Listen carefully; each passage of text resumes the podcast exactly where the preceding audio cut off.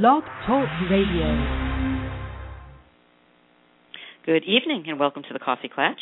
This is Marianne Russo. May is Mental Health Awareness Month, and this week is Children's Mental Health Awareness Month. And um, as many of you know, um, I have two children um, with severe anxiety disorders and obsessive compulsive disorder. So this is very near and dear to my heart. And um, you know what I found in my journey is that um, you know education really brings the empowerment and the calm um, that you need for your children and for yourself. And so tonight I am just thrilled to be able to bring you what I consider to be one of the best resources um, to help you with your children with anxiety disorders and a lot of other mental illnesses, as you're going to learn um, as we get to know the Child's Mind Institute.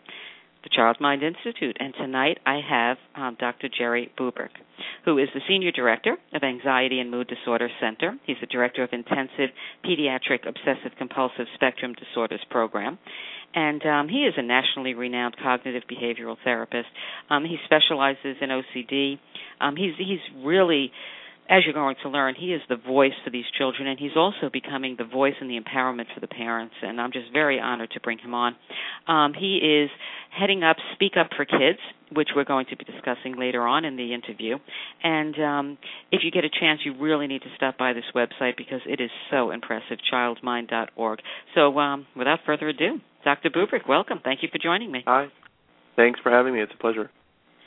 Uh, first, why don't you just tell us a little bit about the Child's Mind Institute? Because this is really very impressive. The um, it's a very comprehensive organization that you have. Yeah, it really is. It's an amazing uh, center. It's an amazing place to work. Um, I there's not a day that I that I I um I mean every day I I just love being there and the people are are amazing. But the center itself, uh, the institute itself is um uh, the only um, um, center, nonprofit center that's designed and dedicated towards um, improving children's mental health. So we are um, a group of uh, uh, psychiatrists, psychologists, neuropsychologists, researchers who are all working together to uh, transform mental health care for children, adolescents, and families. Um, we we are constantly constantly looking towards building and establishing more evidence-based treatment for children, educating parents, educating teachers, educating the communities, and really reducing the stigma that's out there related to children's mental health. Absolutely, and you know, as any any parent starting on this journey, um, something really important for you to learn, and anybody who's been on this journey knows that it is so important um, that you have doctors that are communicating with each other, and I think that that is something um, also that you know your organization offers because you have the psychiatrists, you have the neurodevelopmental um, specialists, you have everyone there, um, really that that a family could could use.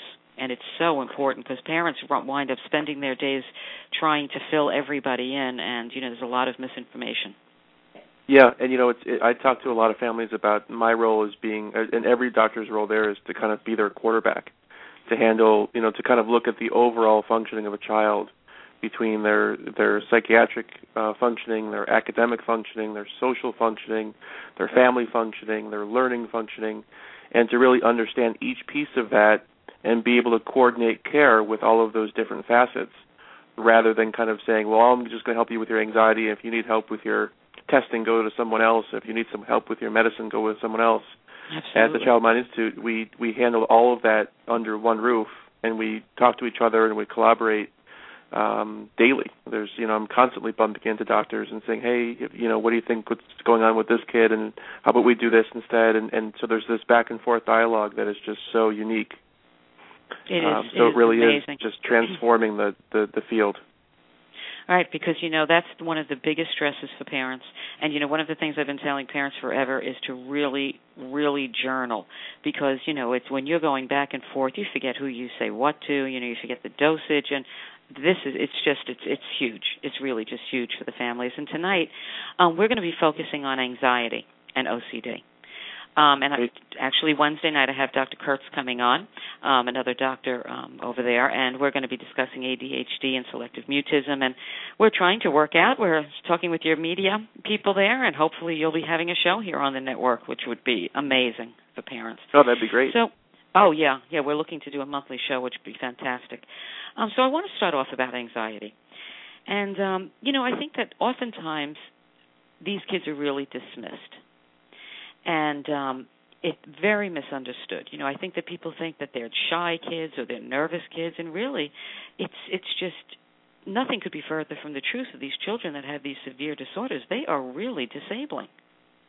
Right, and what the one of the most really kind of disturbing parts of that is, you know, people will kind of say, well, it's it's just anxiety. You should just be able to deal with it. And what's the matter with you? And it's all in your head. And you know, but and that's just so dismissive.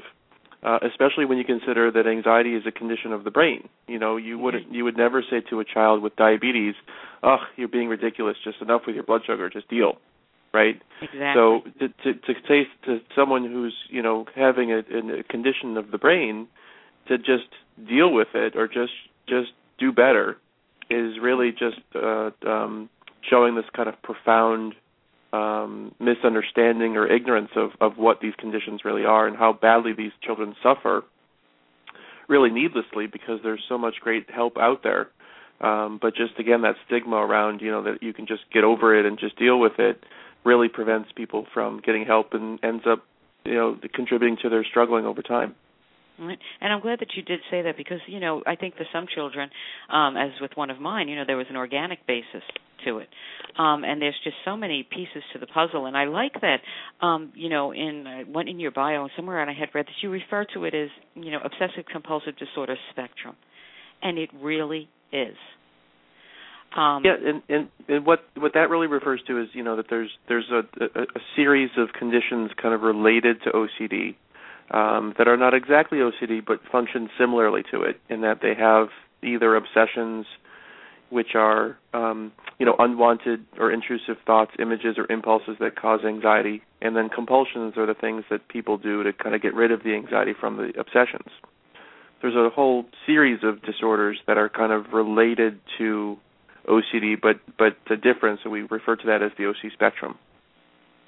Right, and you know I think it's very hard because as it, it's it's a disorder of irrationality. And you know, I think that the more that you tell a kid that if they're being irrational about you know needing to do have compulsion compulsions whether they need to have rituals or their mental compulsions it just adds to the stress. So you know how do disorders affect children differently than they affect adults? Well it's it's a good question. I think there there's a lot of situations where uh, you could you could have a, a five year old child have the same symptoms as a fifty year old man uh, or woman. So that the age doesn't necessarily um, mean that the type of symptoms are going to be different, uh, and certainly they will interfere in, in each other's lives in, in, in respective ways. So a a child is is you know going to have symptoms that may interfere with their social functioning, their school functioning, um, and their overall mood. Whereas an adult might have symptoms that interfere with more with their work or the relation their more interpersonal relationships. But one one very distinct difference is insight and just kind of awareness of the symptoms. In OCD, in the younger ages, up until about seven or eight, we we see a lot of kids doing um, rituals based on what we call the just right feeling that they're oh, tapping a certain number of times or they're washing their hands a certain number of times until it feels right, and then they know to stop. And as kids get older into the tween years and into the adult years, um, it often transforms into what we refer to as magical thinking, which is that kind of superstitious quality to their thoughts. So that if I touch something that's dirty, I'm going to worry about getting sick. So then washing helps me feel better from from worrying about getting sick, and I'll wash until I think I'm no longer dirty. So the symptoms can be the same. We could see the hand washing be the same, but the reason they're doing the same symptom could be different. And it's so important to know what the what the thought is that's driving the symptom because if we just treated it like well just don't wash your hands as much anymore but we're not targeting fear the treatment's not going to work. Exactly. And you know there's also the um you know the evening up. Um you know if they if you if you kiss them on one cheek it could make them very uncomfortable that they need to be kissed on the other cheek um, right. You know, there's just so many different issues, and you know, I think you know, for one of my children, the sensory issues are really very problematic. And you know, I understand she's not the only one with OCD with sensory issues, and you know, these sensory issues are physically painful. So, could you do, talk about that a little bit to the parents? yeah, you know, a lot of time we do see a lot of overlap in, in sensory uh, integration with with anxiety, um, and so one of the theories is that when you're very anxious, uh, your your skin and your and your body become much more sensitive. Um, so that the things that touch your skin, you know, for someone, um, you know, they now make uh, like men's T-shirts, for example, that that no longer have the tag in the back. That the the tag is kind of printed into the shirt, so we no longer feel the tag. But for someone who's very anxious or kind of wound up a lot, they're really going to feel the tag that's on the back. It's going to kind of drive them insane to the point, not really insane, but it's going to drive them um, so bonkers that they're going to want to take the shirt off and just never wear right. it again. So they really do kind of feel things more intensely than other people do. Uh, and again, as a parent or as an educator or as someone looking from the outside who doesn't understand this, they're going to say, "Oh, the kid's just being annoying. Like, just put the shirt on already. What's the big deal?" Um, but it really is that they feel it much more intensely, and we see that across the senses. You know, someone who has a heightened sense of smell really smells things at a much deeper level than other kids do and really tastes foods differently than other kids do which just helps to kind of explain why there might be some food aversions especially to like fruits and vegetables right and you so know a really lot of parents yeah a lot of parents have concern about how um I'm trying to think of the right word. Um, you know how much they should in, be involved in or help in participation with. I mean, I know my children. My child was very young; she was four when she had severe. Hers came from mm-hmm. a strep infection, um, and it's very difficult because I mean, you really have to help these kids calm and be comfortable. But on the other hand, you know, you wonder how much are you adding to it by you know helping them with their rituals of the compulsion. So, how does a parent find a balance? Well, I, I think it, it, it's a very good question. I think um, there's times where um, parents, out of you know, uh, with really good intentions, and uh, will will do things to enable or to kind of uh, allow for the condition to get worse. Um, for example, with a child who, like, you know, who has OCD, who doesn't want to touch the doorknob because they're afraid of getting sick and getting germs, parents will open the doors for them, right? So they're kind of make, helping the child feel less anxious in the moment um, and enabling the the symptom but ultimately that leads to more problems down the road and, and parents don't always know that. They always just kind of look at right. or tend to look at the, the, sh- the in the moment kind of functioning and say well if i can just do something to relieve the anxiety now i'll do it because then i don't have to know i don't have to know that my child's struggling. Um but we often you know when we talk about educating parents and and educating kids about these conditions a really useful metaphor is, is with the, the mosquito bite. You know, if you get bit by a mosquito, it itches. And so what a lot of people do is will you know you'll scratch it to make it feel better, and while you're scratching it, it feels okay. But as soon as you stop scratching, the itching gets worse. So the very thing that you were doing in the moment to make it better, in the long run, makes it worse. So we we really want to educate parents about the the do's and the don'ts and the kind of the healthy ways of helping your child um, get better and be able to fight this condition off and, and get some mastery over it and get some control over it.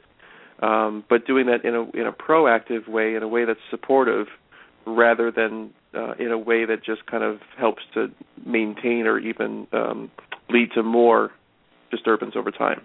Right, and we're going to go into the CBT um, in, in depth a little bit, but before we do, I want to talk about the root of anxiety disorders in children because there's definitely a genetic component to it. Um, you know, and I just wonder, you know, how much, you know, how do parents unravel it? I mean, can trauma, can emotional trauma, you know, trigger something like this? Could it be a situational type thing? So, you know, how can what is at the root of these anxiety disorders in children and teens? You know, can they be prevented, and and how do what do parents do about it?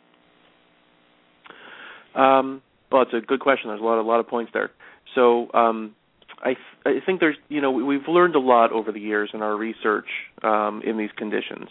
And you know, when psychiatry and psychology kind of first started, we, we we thought that the root of these conditions was really about having unresolved issues, and that you know, a child with anxiety is that way because their parents didn't wipe their tush, you know, well enough, or that they that they were right. too involved in the kids' lives, and that's why they have this, these anxieties. But that we know now from the research that that's the farthest thing from the truth. Right. That the, these conditions again are conditions of the brain, they're conditions of genetics, they're conditions of biochemistry, uh, and they can be learned uh, in some situations. So the the root cause Um, we're still learning through our genetics research and through our, our research in, in other branches of medicine what really is the kind of the the, the um, brain chemistry or the brain function roots. Um, but what we've also learned over these years is that the treatments we have are really effective. Um, so we're not as concerned right now with finding the roots as we are about getting control of of, of symptoms and, and conditions as they happen. Right. You know, I, I Um, often tell. I'm sorry. Go ahead. No, go ahead. You know, I, I often, you know, say to to, pa- to people, you know, when you hear the words mental illness, take out the mental and remember illness, because it Exactly. really is an illness. And you know, serotonin And it should be is a brain illness. Exactly. Yeah. You know, that's like Joe Pantoliano from um he was in The Sopranos, but he has um No Kidding Me too. Um, you know, and he calls it brain disease. Right. And you know, it really is. And you know, that's what what parents and and educators have to understand. We post all the time um, you know, different tools that teachers can use for these kids because I mean, you know, these, it's a very anxious setting to begin with.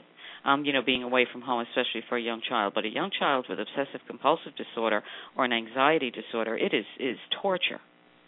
Yes, it can be. And then they they kind of learn their ways of dealing with the anxiety, and it, it helps them in those moments. But they usually, you know, tend not to be the greatest coping skills, and they t- tend to make the condition worse. Right. Um, but it is like that mosquito bite. You know, it is really reinforcing to scratch. That bite when it when it feels good to scratch. So it's hard to give up something that feels good in the moment and allow yourself to kind of feel vulnerable to the anxiety to do something different.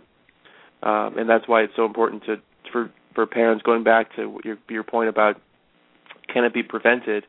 You know, we're not at the point in science right now where we can prevent anxiety disorder from occurring, but we know enough about them now that we can kind of give parents warning signs to to kind of be on the lookout for things or to kind of teach parents to be proactive. So if you see your child struggling in some ways and it's kind of more than just a couple days or a, a couple weeks, to really be proactive in getting help and really intervening very quickly, which improves prognosis tremendously.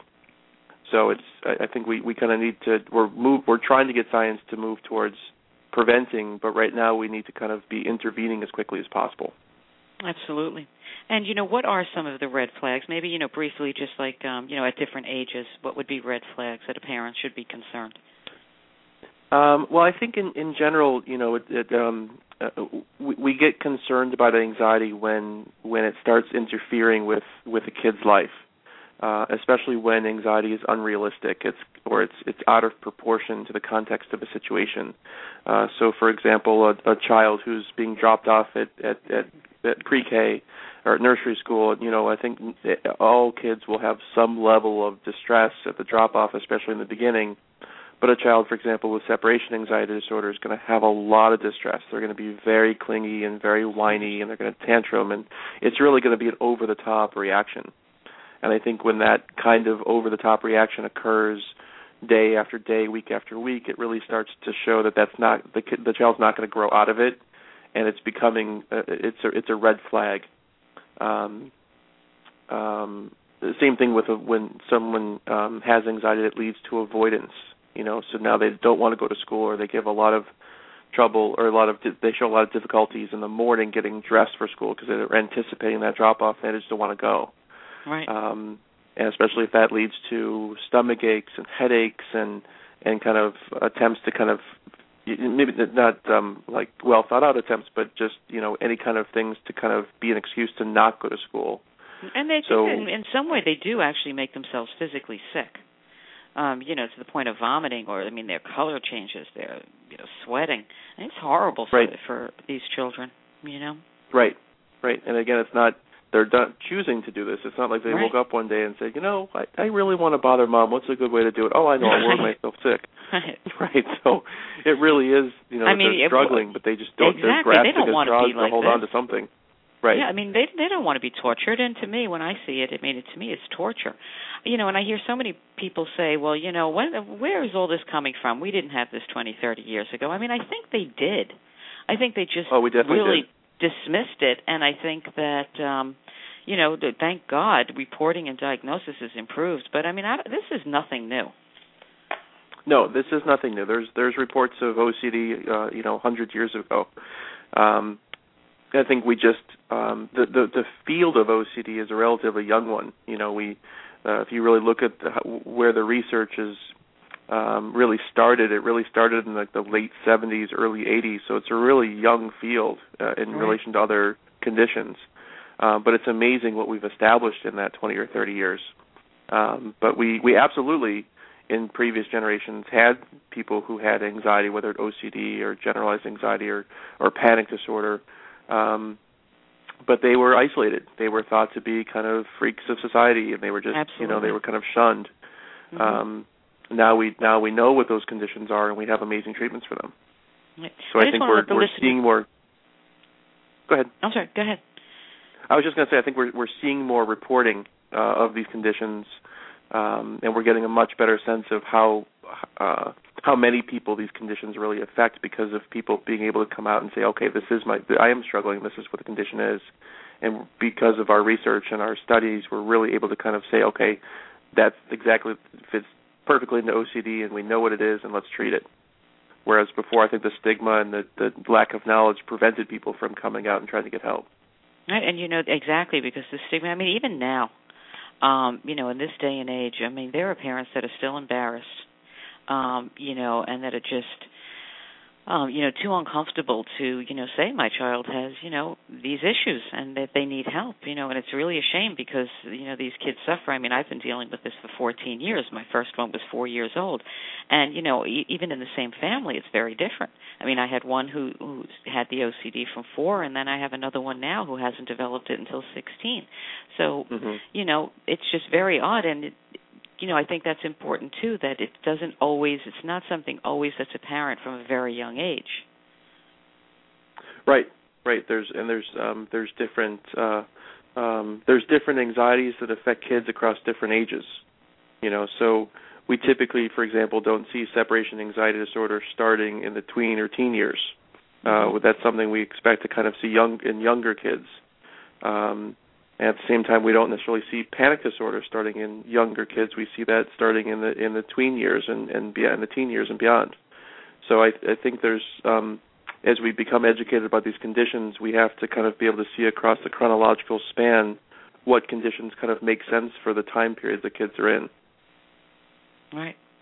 And you know, now we're going to talk in, about treatment.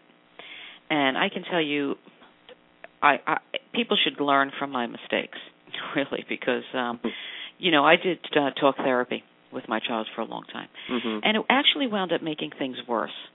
Because, as it was explained to me, is that if you have a child with severe anxiety and obsessive compulsive disorder, and they go twice a week and talk about how anxious they are, but are not given the tools to do anything about it, it worsens the condition. You know, that's what I saw, and you know that's what I had been told.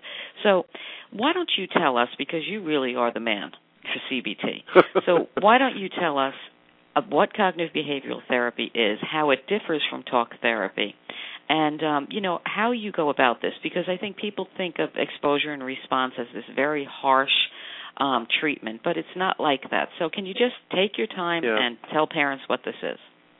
Yeah, and it, you know, it just as a as a side, it really drives me crazy. It, it's a pet peeve of mine when I hear a pediatrician or even another therapist say to a family, "Oh, your child's not ready for CBT." Uh, that that that is for me one of my biggest pet peeves because it's just kind of saying it's like saying, you know what, your child's not really ready to get better yet, right? Um, so so cognitive behavioral therapy is a, a form of, of therapy um, uh, that's that's um, uh, evidence based, meaning it has a lot of research behind it to show that it's effective. It's considered the gold standard of treatment for anxiety disorders, depression, ADHD, um, uh, the, pretty much the whole spectrum of childhood um, uh, disorders. Um, and so, you know, it's it's interesting in, in that you know when you the, the the field is not a unified field, meaning you know psychiatry, psychology, social work, mental health you can have people who have different training and different orientations and therefore look at problems in the same conditions in slightly different ways. It's different than like dentistry. You know, if you go to a dentist in Wyoming and you have a cavity, the the treatment there is going to be the same as it would be in New York City. It's it's good because they all have the same treatment training. Um, so there's there's different types of therapy. There's people who are kind of more, like you said, traditional talk therapy, where it's kind of coming in and mm-hmm, mm-hmm, tell me more, tell me more, and it's not really advice driven or skill driven.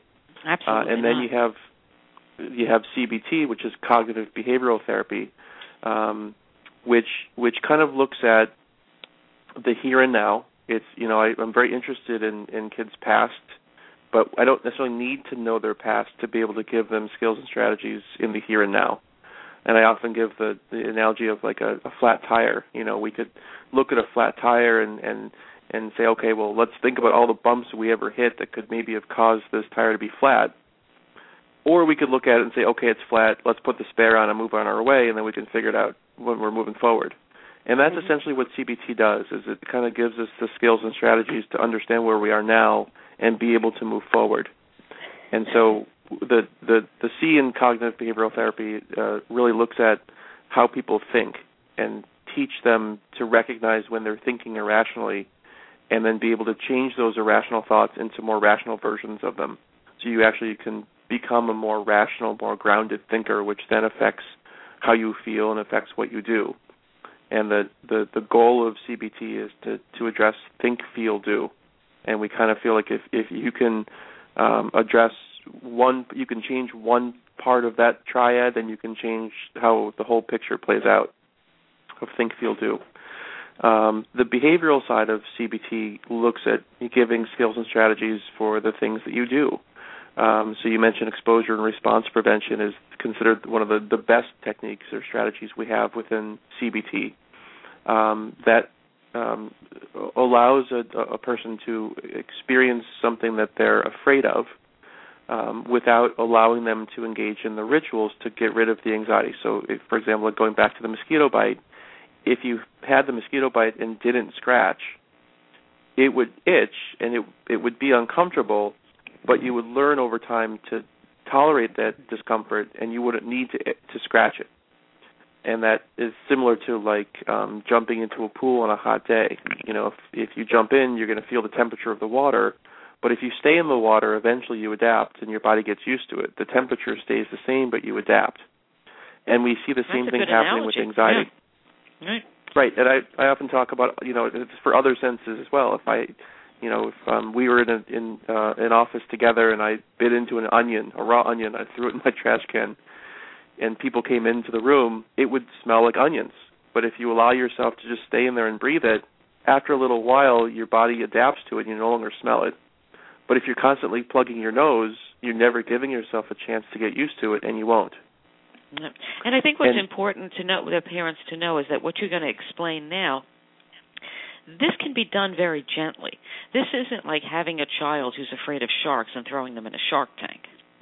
No, you know, it's a it's a very gentle, and I think that's part of the bad rap that CBT has had over the years Right. is that because we have so much research behind us, we've been able to to to manualize our treatment and say, okay, in in 12 sessions we can get you markedly better, and then people kind of say, well, they're just going to throw you into literally throw you into the sharks. Um, but no, it's it's a very structured, systematic approach that goes at everyone's individual pace. So if you're afraid of sharks, yeah, I mean, one day I would want you to like swimming with the sharks, but first I'm going to want to have you write a story about sharks, and maybe even just write the word shark because even writing the word might be scary for you. And then we would look at pictures of sharks online, and then we would read a book about sharks, and then we'd watch a movie about sharks, and then we would go to an aquarium and look at sharks. So there's it's kind of helping people overcome the anxiety for each step, um, and then feel confident and motivated. They could they did that, maybe I can do the next one too. And so you actually get more motivation, more confidence as the treatment progresses. And it really and is. it Takes, it takes time. You know, it could take time. It can, it can, but you know, for for for most kind of mild to moderate cases, we do we we are able to see anywhere between a 30 and 60 percent improvement within 10 to 12 sessions. Oh, absolutely. yeah, that's what I meant. That's what I meant. I mean, with my daughter, she had a fear of escalators, and that one Mhm. was fun. Um, you know, the first week we we parked outside the mall, and we went a few days for the week, and then the next time we went and we looked at it. And long story short, you know, little by little we got closer, we touched it, and then finally one day she got on and laughed all the way up and all the way down. Um, but you know, Right. it took weeks of very, very gently, you know, introducing it to her again. Right. Yep. And so, you know, I think that's that's a very good example of where the treatment can, you know, can go at someone's pace without forcing them to do it. So it, you have to remember it's a voluntary experience, and it, and it's but it is about learning how to tolerate the anxiety that comes from each step. And once you've mastered the anxiety from that step, you're ready for the next one. And you actually kind of train yourself to become better at tolerating that distress. And it's incredibly rewarding to treat. It's incredibly rewarding to see kids who are really struggling and really suffering 10 weeks, 12 weeks be- later be so much better. It, it's really uh, amazing. Yeah. And you know, it's it it really is from what I've seen, the only um, behavioral type treatment that works for these kids. Um, that's not to say that medications also don't work, and I want to preface this by saying that the Child Mind Institute does not accept funding from the pharmaceutical industry, um, which okay. is important. Um, but you know, important. medications very important that I preface that. Um, but medications do help a lot of these kids as well. Yes, and you know I think it's important also just kind of it, it's it's it's um the, the, the CBT can be very effective for for uh, kids who have mild to moderate levels of of anxiety. Um, but for the kids who are more moderate to severe, medicine is off, is often considered a, a, um, a very good option. In fact, if you look at the research and you really um, uh, see what, what how this plays out, um, uh, medication alone will give an equal response to CBT alone. So for the parents that are kind of ambivalent and don't know if the medicine's the right thing, CBT is a really good place to start. But if it's not enough eh, off the off the you know at the beginning, or um, the child's really struggling, uh, it's really much more severe at, at the beginning. The combination is by far the most effective approach. Absolutely. So it really does kind of become a case by case situation. Mm. Um, you know, I want to just move on a little bit now. And if anybody looking for information, if you, uh, again, if you go to childmind.org website, it is a treasure trove. Everything is on there. The articles from all the doctors. It's just incredible. And um, you know, there's much more information on there about obsessive compulsive disorder. But um, Dr. Bubrick is also. I mean, you really are a voice for these children, and you have started Speak Up for Kids. So, can you tell us what that is, how you started it, and you have a lot of events planned for this week. So, tell us what you have coming up. Yes, I, I would love to say that I actually started it myself, but I, I, I think my my uh my boss would be upset if he if he heard that I actually started it. But so I was part of the movement. um, but Speak Up for Kids is um, uh, our we're in our second year of our it's an annual public education campaign that we run during National Children's Mental Health Awareness Week. Um, so it was designed. We you know we we thought about you know in, in last year. Um, and this is just our in our second year, so it's really amazing what we've accomplished in just two years. Um, but last year we were kind of um, we wanted to get the word out, and we wanted to kind of decrease stigma and increase awareness and education. And we thought, wouldn't it be nice if we gave a couple talks to the community? And then we thought, you know, that's just really not enough. We really need to get the word out there on a national level and an international level.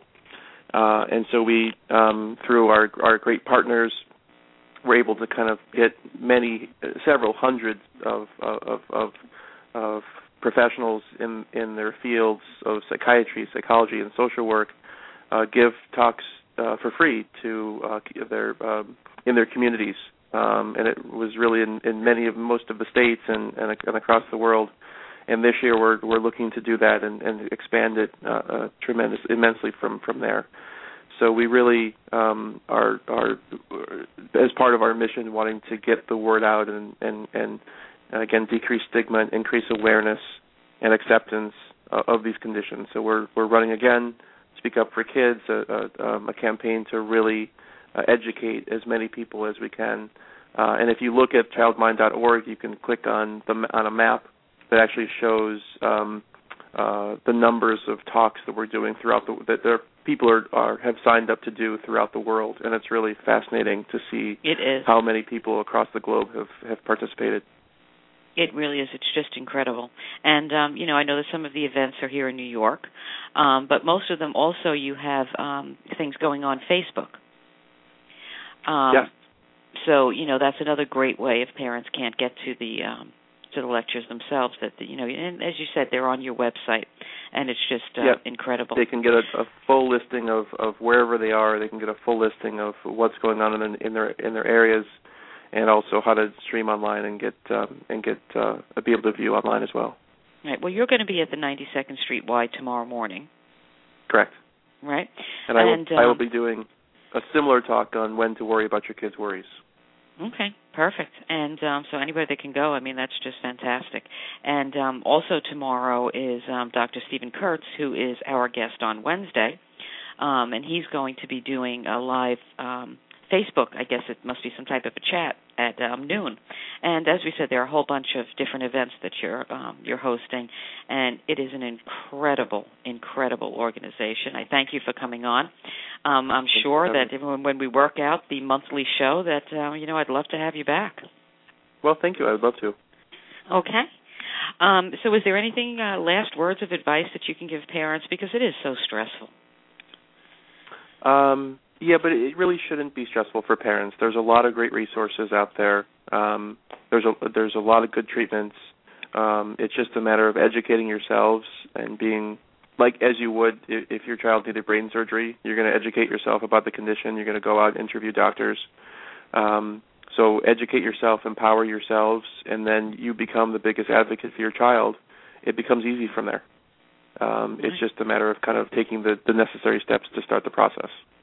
Absolutely. Well, again, thank you for joining us. I really appreciate it. My pleasure. As I end each show, you are your child's best advocate. If not you, then who? Become an informed, educated parent here on the Coffee Klatch, and we are going to be bringing you some of the most outstanding experts in children's mental um, health this month. We have Dr. Demitri Papolos is coming back for his third appearance. Um, Dr. Charles Parker. I mean, the list goes on and on. You can check the website. Um, so we are going to be definitely be making you aware. Thank you for joining us tonight.